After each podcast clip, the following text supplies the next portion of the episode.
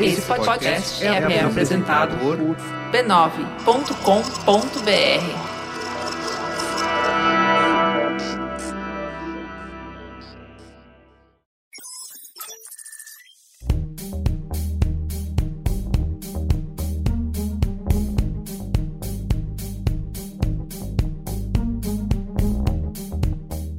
Mamilos orgulhosamente apresenta Algoritmo G, uma minissérie em quatro capítulos que tem a missão de derrubar os mitos que impedem as mulheres de se verem no front-end da tecnologia.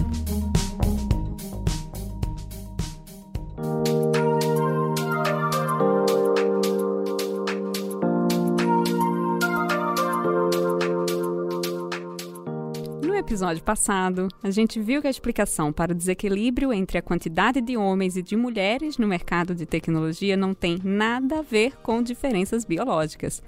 O mito que a gente vai derrubar hoje tem a ver com gosto. O que será que afasta as meninas da tecnologia? Será mesmo que é falta de interesse?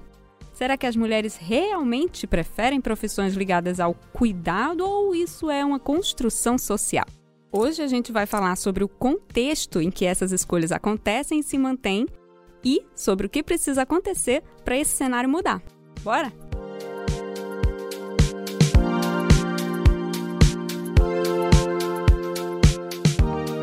Eu sou Roberta Arcoverde, desenvolvedora e mestre em informática.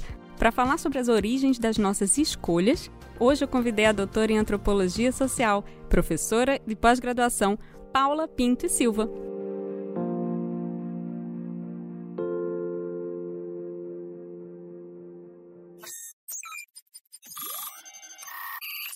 Oi, Paula. Então, vamos começar falando sobre o que é expectativa de gênero. Toda cultura cria uma expectativa sobre gênero. Essa expectativa sobre gênero, ela nunca será idêntica em nenhuma cultura, mas ela sempre existirá. Ou seja, não existe cultura sem uma expectativa de gênero. Certo. Então você está dizendo que na sociedade sempre vai existir uma expectativa sobre como as mulheres e os homens devem se comportar. E dependendo da sociedade, as expectativas podem ser mais ou menos rigorosas.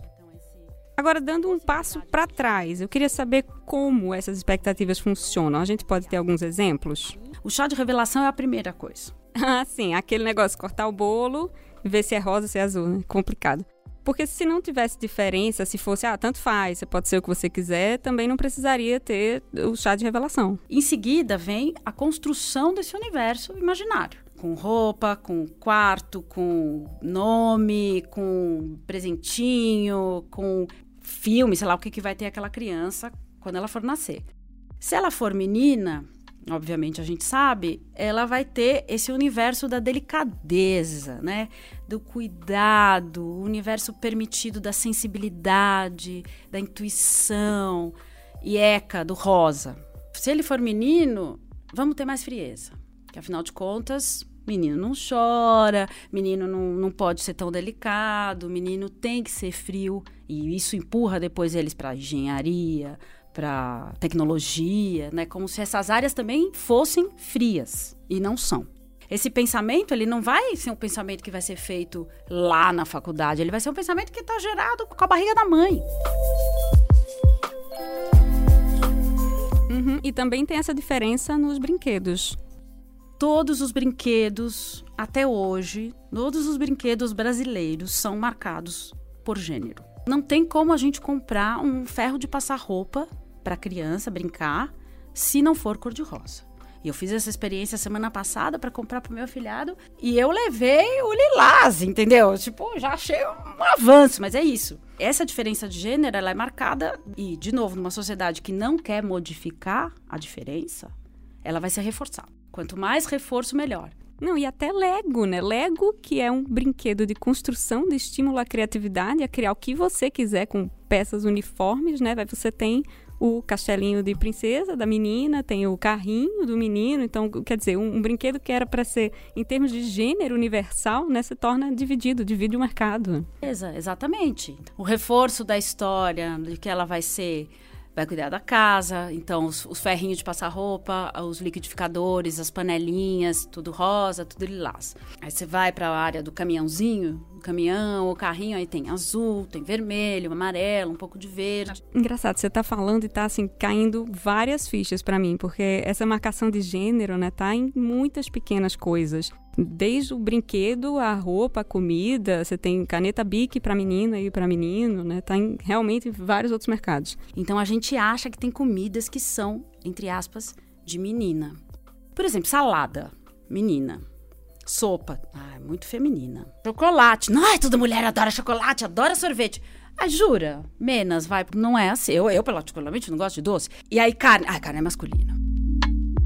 Bom, e se eu quiser um bom bife, eu sempre brincava quando eu ia na churrascaria rodízio, que mulher pagava menos, eu falava, adoro, vou dar um prejuízo que eles nem imaginam. Né? Porque o pressuposto, de novo, é que você tem tanta delicadeza que você comerá. Eu como mais que meu marido, gente.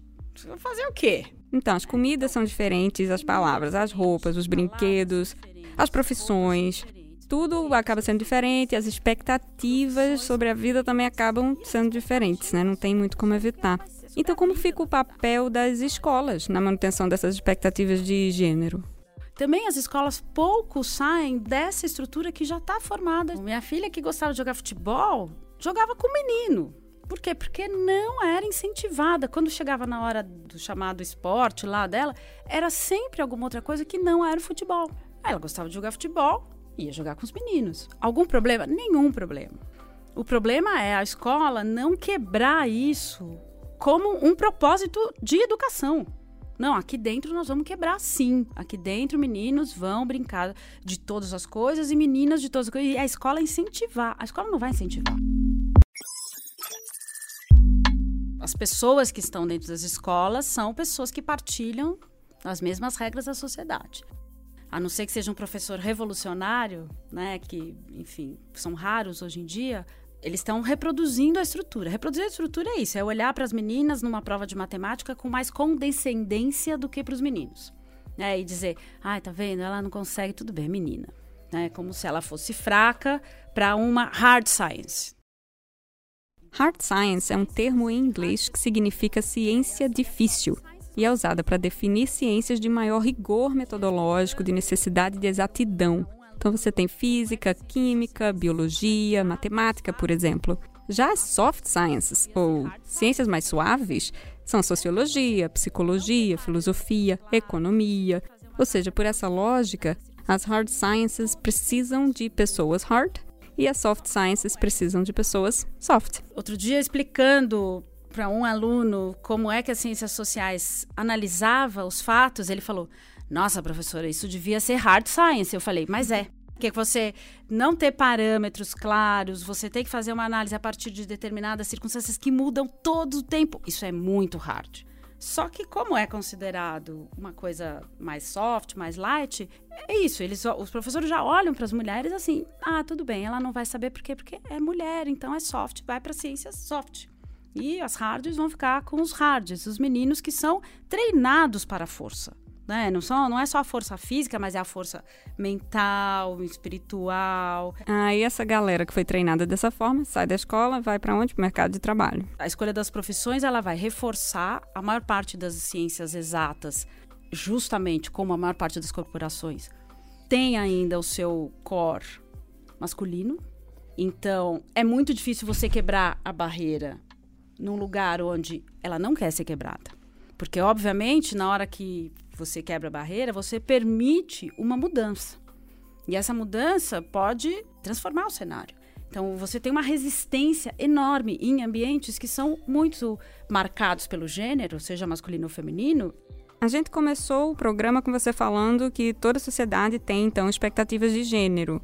A gente pode concluir, então, que no Brasil essas expectativas são rígidas ou mais rígidas? Você tem uma sociedade ocidental dominada pelo gênero masculino, historicamente, sociologicamente, culturalmente aconteceu, já muito mais do que a sociedade brasileira. Algumas sociedades fizeram quebras em determinados momentos da história. Eu diria que essas quebras, elas ajudam, elas não rompem completamente, mas elas ajudam essa mudança de gênero. E no caso da sociedade brasileira, nós nunca quebramos. Então, não teve ruptura. Nós não fizemos uma revolução feminista no século XIX e nós não abandonamos determinadas características. Abandonamos como grupo, como cultura, que, se, que não só feminina, que diria as mulheres que poderiam dizer: não, nós não faremos mais isso. Mas além delas dizerem não faremos mais isso, o resto da sociedade teria que estar em concordância, dizendo: tá bom, então vamos rever o modelo. Quando isso não acontece, você pode ficar gritando que você não vai mais fazer se o, o resto da sociedade não rever, você vai continuar fazendo. Então, né, no caso da sociedade brasileira, a gente não tem nenhuma ruptura, a gente não tem quebra, a gente tem o que eu costumo chamar de um movimento silencioso. Tá, então é tipo, vai fazer escondido, vai estudar quando não pode, vai fugir de casa, ser cientista, só que aí o marido teria que aprovar, né? Porque até bem pouco tempo atrás, as mulheres não tinham direito nem de gerenciar seu próprio dinheiro, né? Casava e passava do pai para o marido, né? Como se ela realmente tivesse incapacidade de gerir o seu dinheiro. E aí, qual a consequência, né? Nós, mulheres do século XXI, ainda temos medo de lidar com isso, né? De lidar com o financeiro. Não, não nascemos faltando um, uma perninha do DNA, né? Que fala assim, ah, elas não sabem mexer com dinheiro. Sabemos. Mas, de alguma forma, historicamente, a gente sempre foi apartada disso, porque o dinheiro é masculino, ele é sujo, ele é da rua, né? Ele é de um domínio que, a princípio, nunca foi domínio feminino. Só que, de novo, putz, se isso era assim no século XIX, nós no XXI, a gente continua achando que é assim.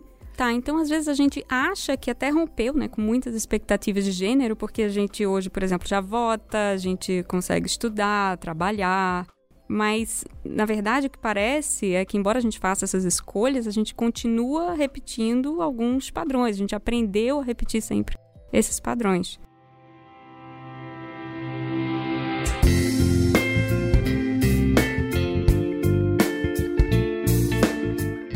A gente conquistou e nos permitiram ocupar um lugar, não qualquer lugar. Essa é a diferença. Então, ocupar um lugar, desde que você não abandonasse as características que lhe, que lhe tinham sido impostas uh, desde o século XVII, no mínimo. Então, você pode fazer faculdade desde que sua casa esteja arrumada, você pode trabalhar desde que seus filhos estejam educados bem cuidados e bem alimentados, e se eles estiverem doentes, é você quem vai cuidar deles e não será a pessoa que mora com você, porque afinal de contas a função da mulher é a casa continua sendo. Esse é o jeitinho brasileiro de lidar com expectativa de gênero. É a não ruptura que joga a gente para esse lugar de conciliação a mulher continua tendo que conciliar esses dois papéis, esses dois lugares. Ela não pode dizer simplesmente a casa não me interessa ou ah, eu não cuido dos meus filhos, porque se ela diz isso, ela vai ser massacrada na porta da escola. Se inverter esse papel com o companheiro, vão olhar para ele e dizer: "Não sei não, acho que esse homem aí é meio fraco". Porque no fundo essa inversão de papéis é uma inversão subversiva. No caso brasileiro, a gente expande o espaço do cuidado para o espaço público. Aí, se a mulher é aquela predestinada ao cuidado e ao cuidar, e esse cuidar significa não só cuidar dos filhos, mas prepará-los para a vida, na hora em que ela sai, acaba assumindo outros lugares de cuidado. A gente fez um estudo há alguns anos atrás em que eu fazia essa comparação mesmo da ocupação das mulheres ao longo dos 500 últimos anos no Brasil. E era chocante até de ver como esse lugar do cuidado ele não muda. Ah, então é isso que você falou. As faculdades, os cargos, os postos, eles estão sempre ali e a gente domina essa área. Você vai numa escola maternal, professora auxiliar mulher, creche mulher, pedagogia mulher. A gente fala, ah, mas eh, as mulheres podem estar onde quiserem. Podem mesmo? Será que podem? Qual é a estrutura social que permite a gente fazer isso? Qual a estrutura social que permite que uma mulher tenha um filho que faz parte da sua condição biológica e que ela volte ao mercado de trabalho e que o filho não seja exclusivamente preocupação dela, nem necessariamente do companheiro, porque muitas vezes ela não tem. Então, qual é o papel do Estado nesse caso? Como é que o Estado assume determinadas funções, como creche, restaurantes comunitários, lavanderias, enfim, lugares onde você sabe que é necessário e que as mulheres precisarão, na verdade, é um papel que poderia ser ocupado de forma pública. É, se a gente pudesse mesmo ocupar esses espaços, então o futuro da formação desses seres humanos, né, dessas crianças, seria de domínio da coletividade e não a responsabilidade exclusiva da mãe. Né? Faz todo sentido, porque da forma como é hoje, esse desequilíbrio só reforça as barreiras. E isso vai ficando ainda mais escancarado em áreas como é o caso da tecnologia. A tecnologia não é só pouco feminina, ela é pouco de um segmento social mais baixo e pouco negra. Então, aí você vai somando todas as questões que são questões de estrutura, você olha para um lugar que é considerado um lugar, entre aspas, nobre. Então, a, a, ciência tecnológica é muito mais nobre do que as ciências humanas. Portanto, ocupado por gente importante, que além de ser homem, é branco, e além de ser branco, é rico. Ou seja, é mais um caso em que a profissão reproduz a estrutura. Né? A estrutura tira as mulheres, tira os pobres, tira os negros, mesmo deixando o gênero de lado. Se a gente olhar em termos de estrutura social, vê que está falando exatamente da mesma exclusão. Então, pessoas de classe mais baixa não vão fazer engenharia, não vão fazer matemática. Não é porque não tem DNA, né? Porque não tem acesso mesmo. É melhor, de repente, fazer um curso técnico, né? Mas ser cientista parece algo fora do alcance. Bom, e aí para quebrar essa roda, parece que só tem dois jeitos mesmo, né? Que seria o primeiro uma mudança estrutural feita na sociedade inteira. Finlândia e Dinamarca, são sociedades que mudaram a sua estrutura política e social para conseguir ter um, um, pouco mais de equilíbrio entre os gêneros. E isso partiu das mulheres e também dos homens.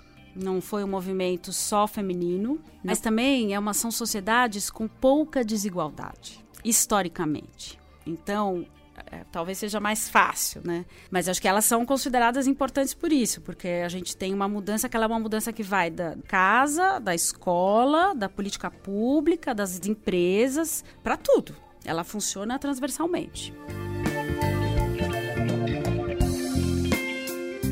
É, mas não parece que é um modelo que se desenhe no horizonte do Brasil num futuro próximo, né? O que nos resta então seria o segundo jeito, que é, para variar, burlar o sistema, transgredir, fazer coisas que não esperam que a gente faça, né? E é quando a gente força essa barreira um pouquinho, desgastando essa rigidez através dessas fissuras cotidianas. Quanto mais a gente amplia repertório, mais a cultura pode se expandir. Não é nosso papel como sociedade forçar forçar a barra. Esse não é o meu lugar? É sim. Eu chuto a porta se tiver que entrar. É a gente, quando vê nossos filhos cruzando a fronteira, incentivar. Cruza mesmo. Quer jogar futebol? Vai. Você, menino, quer dançar? Vem. Você, menino, quer fazer pedagogia? Vem. Você, menina, quer fazer tecnologia? Vai se a gente permitir esse cruzamento de fronteira como pais, a gente já vai estar tá fazendo um, um, esforço enorme, né? uma ajuda enorme, eu acho. Nosso papel é forçar a barra e ampliar as referências das pessoas para que elas entendam que esse lugar também pode ser delas. É exatamente isso que a gente faz quando é a única mulher na nossa faculdade, na nossa empresa, na liderança em tecnologia. É isso que a gente faz contando essas histórias aqui, derrubando esses mitos vamos implodir todos os muros que tentam definir qual é o lugar das mulheres na sociedade brasileira.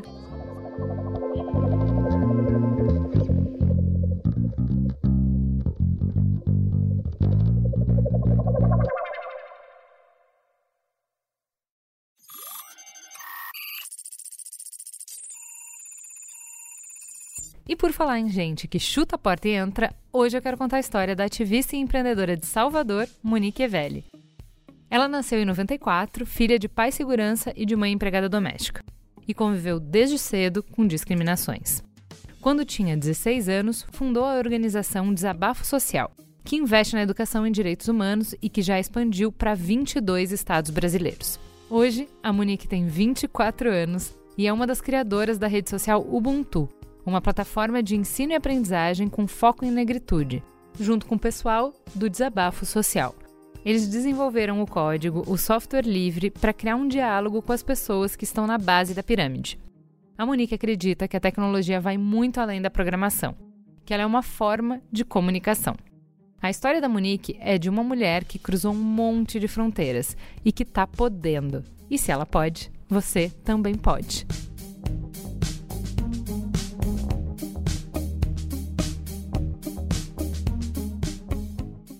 Ouviu esse programa e ficou afim de mergulhar no mercado de tecnologia?